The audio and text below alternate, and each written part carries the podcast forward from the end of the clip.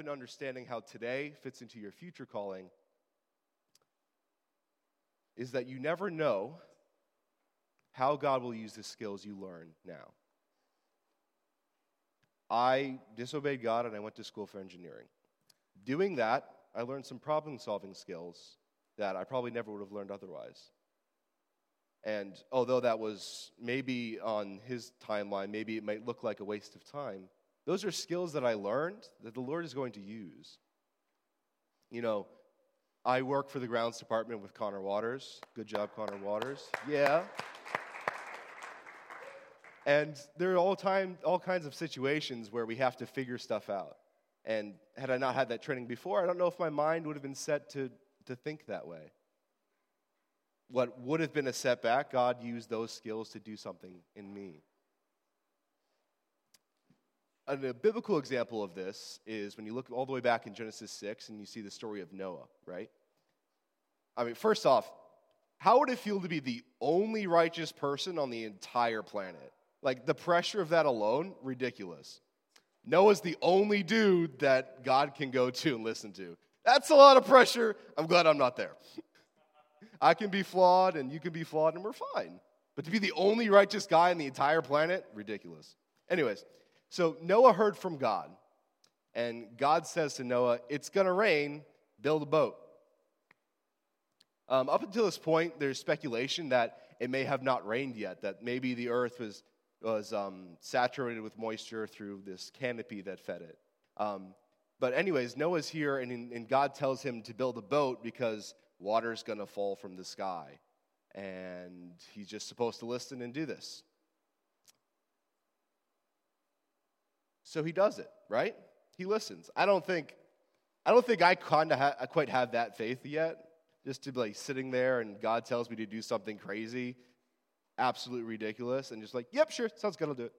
I wish I had that. And maybe Elim can train us to do that. But, um, but he didn't just leave Noah there alone, right? He didn't just say, all right, build a boat. You've never done it before. Good luck.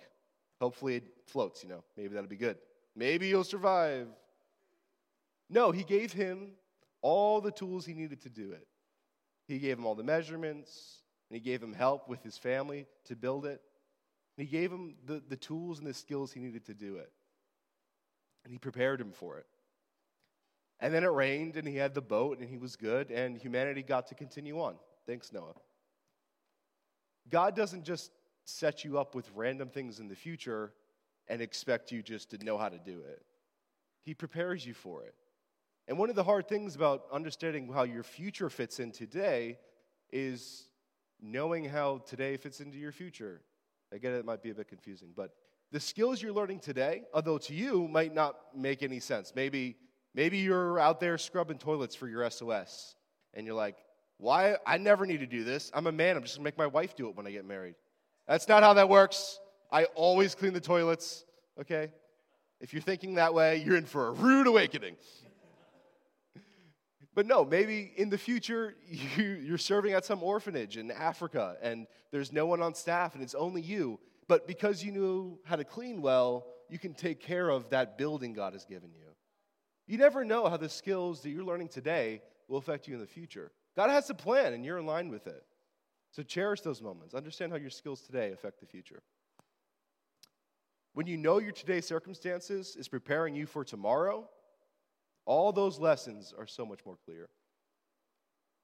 The second point in understanding how your, your today fits the future is cherishing your opportunities. I just mentioned SOS, right? Which is not a lot of fun, especially if you're the snow removal crew and you have to get up at 4 a.m. and go out there when you would rather sleep. I know it sucks. But God can use that. He can use those skills that you're working to. And above that, it's an opportunity for you to grow in character. You're given this, this thing to do, two hours a week, whatever. And maybe you also have a work study. You don't have to dread going there every time, even if you hate it. It's an opportunity for you to grow in character, to prepare you for what might be coming in the future. You know, maybe now you're just in charge of like organizing the mailroom. You're like, why, why would I, this doesn't make sense to me. Why do I have to suffer this way? No one else has ever had to organize papers like I do. But God's going to use that. You don't know how. Maybe I don't know how. But anything you're doing now, God can use in the future. One thing for me that I hated uh, was working for Amazon. During the time, the three years I spent back home with my family, supporting them and building them up, I worked the graveyard shift for Amazon. And it sucked a lot. Uh, the working conditions are absolutely terrible, and they expect a lot of you. It was horrible. Every day I went in there, I was like, I don't want to be here. I want to go home. I'm tired. But the Lord had a plan for that. I met people there that would never have approached me on the street, that I would never have seen. I don't know if you know this, but the night shift warehouse workers are a different breed. and they're not just going to walk into church and say hi to you and just that gives you your opportunity. But because God had set me up in a position where I had to go there and do this job, I had an opportunity to meet people that never would have talked to me. I made friends with people there, people I still in contact with. And I was able to share the love of God with a rough crowd that never would have approached me. You have no idea how your opportunities today can work out. The Lord has a plan, and He wants to use you. You're also given opportunities for friendship all over the place, all the time. Um, for me, one of the things about coming here to Elim, um, and I was so excited for, was I'm going to meet all kinds of other crazy kids that are passionate about God. People that have responded to the call of God in their lives are stepping out and following that. And I was so excited to do that. And when that was cut off for me, and I wasn't sure when I would be coming here, I was devastated.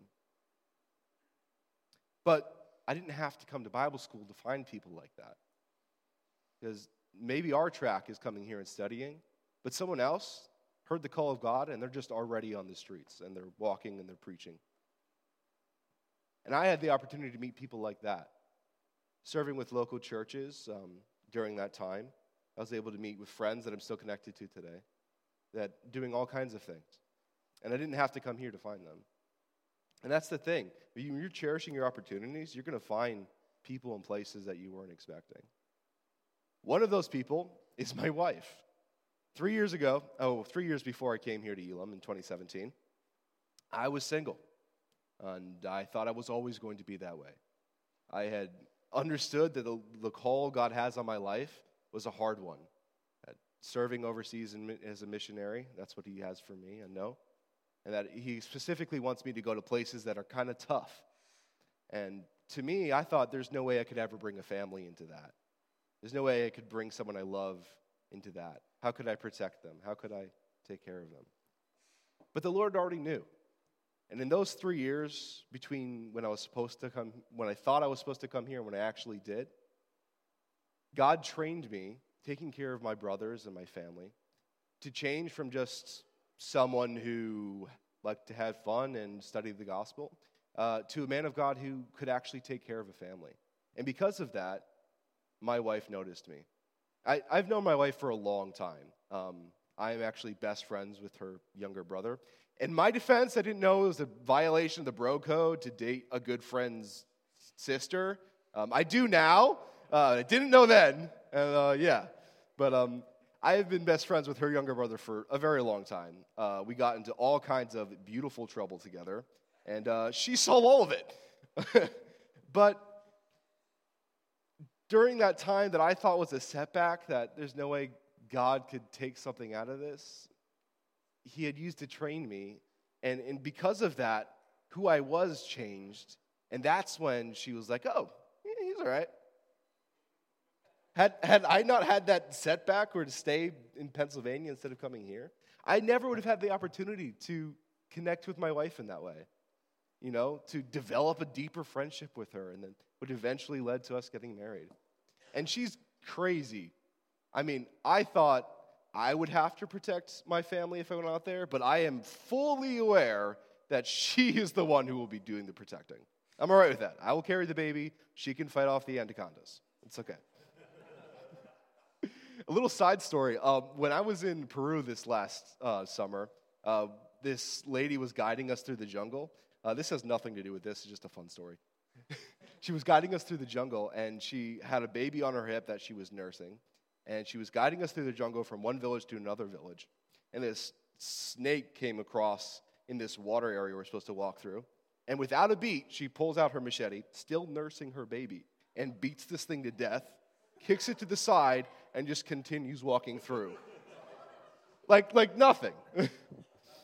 and I'm certain my wife could do that.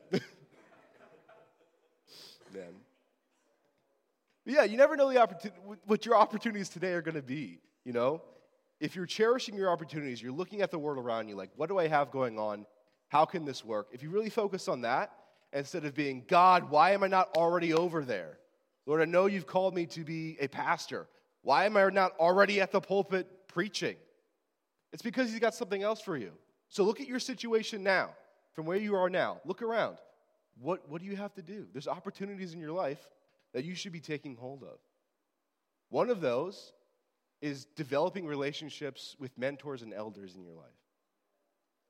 When I was young, I thought that I just, if I just had a good group of friends with me, that's it, that's all I needed. It'd be good. We'd figure it out together. But I, I hadn't understood the value of a life devoted to ministry. But here at Elim, we have a lot of men and women that have spent their lives serving Jesus. They have so many answers for us. We have such a wealth of knowledge in our faculty and staff, and we can easily tap into that. You know, ask the hard questions in class that you're afraid are going to sound silly. They're going to answer you, maybe now or maybe later. But they have the answers. Take your professor to lunch or something, speak with them. The local church you're attending, there's people there who love God so much, and they're just waiting for you to say hi. And they'll input that information right into you, and you get to have that. Invest in mentors and elders. You won't regret it. Cherish your opportunities. The third point in understanding how today fits your future calling is trusting in God's timing in your life. Now, this is a really hard one uh, because we as humans look at a clock and we know that there's only 24 hours in a day. So if in the morning God says, I'm going to give you bread, and it's 11:58 in the evening and you haven't had bread yet, you're like, "God, how could this happen? There's 2 minutes left." He's going to do it in his timing when he's ready. A biblical example of this is Abraham, right? God audibly spoke to Abraham and called him out of where he was supposed to be. He said, Go. And he went.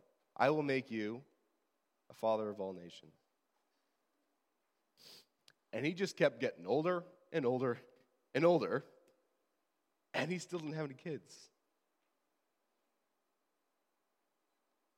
I have to imagine that Abraham was thinking to himself, God, how could you possibly make this work? Know biology a little bit, not going to work.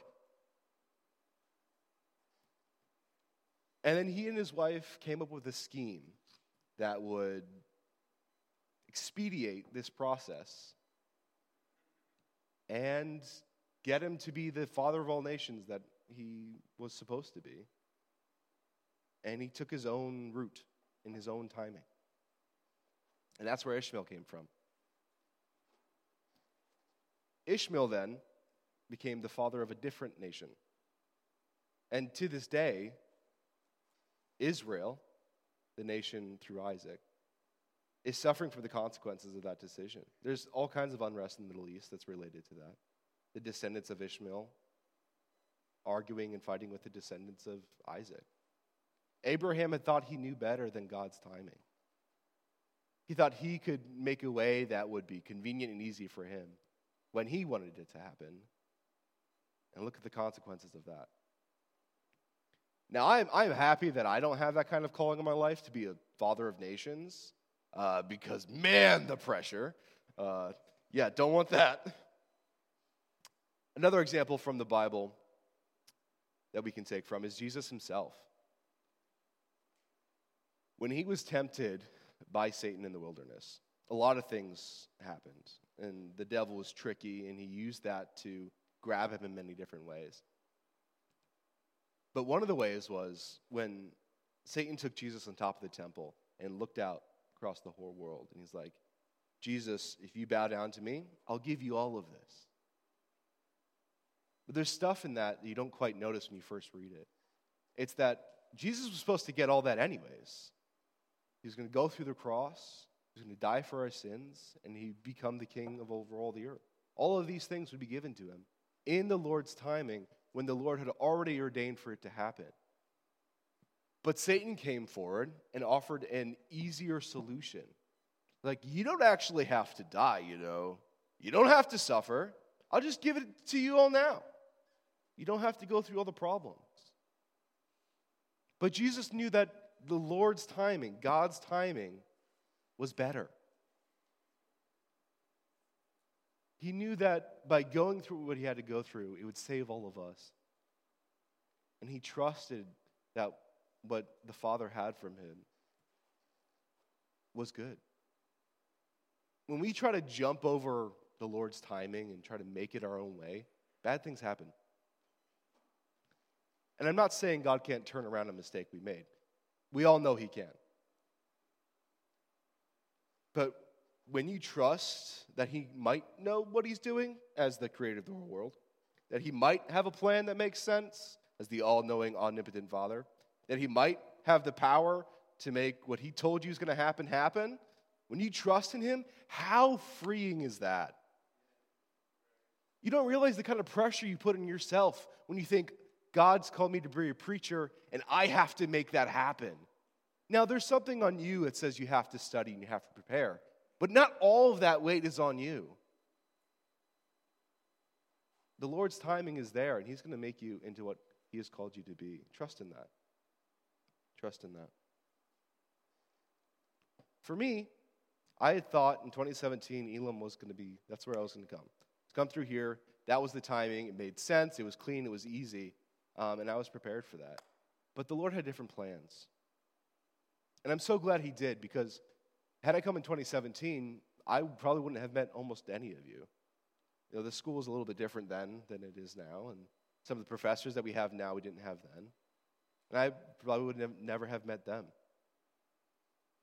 But the Lord knew all that. So even though my circumstance was terrible and what I had to go through, I didn't expect to ever have to go through, the Lord had a plan through it all.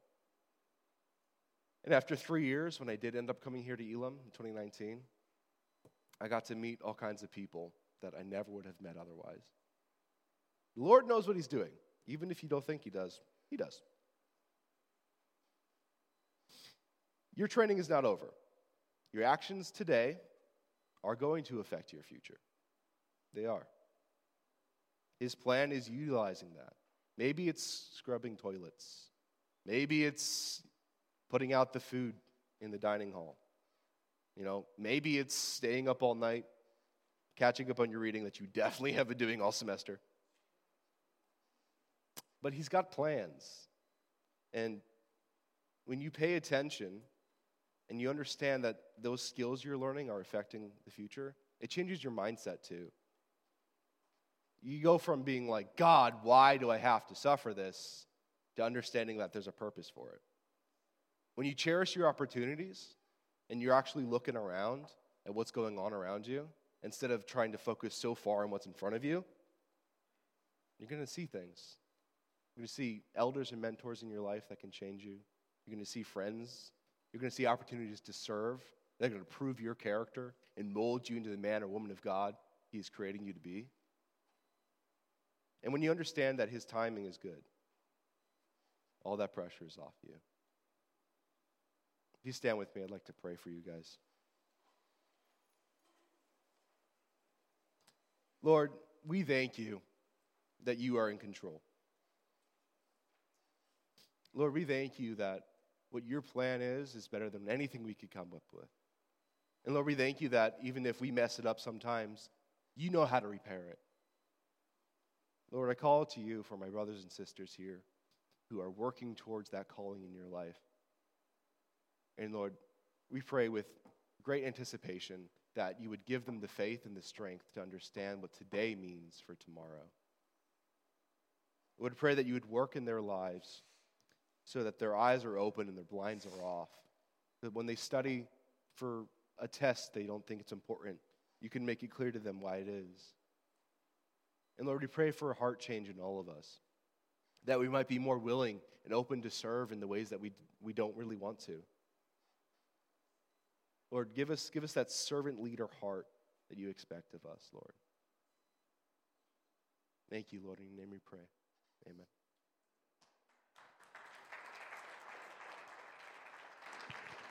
Amen. Thank you. Enjoy your lunch.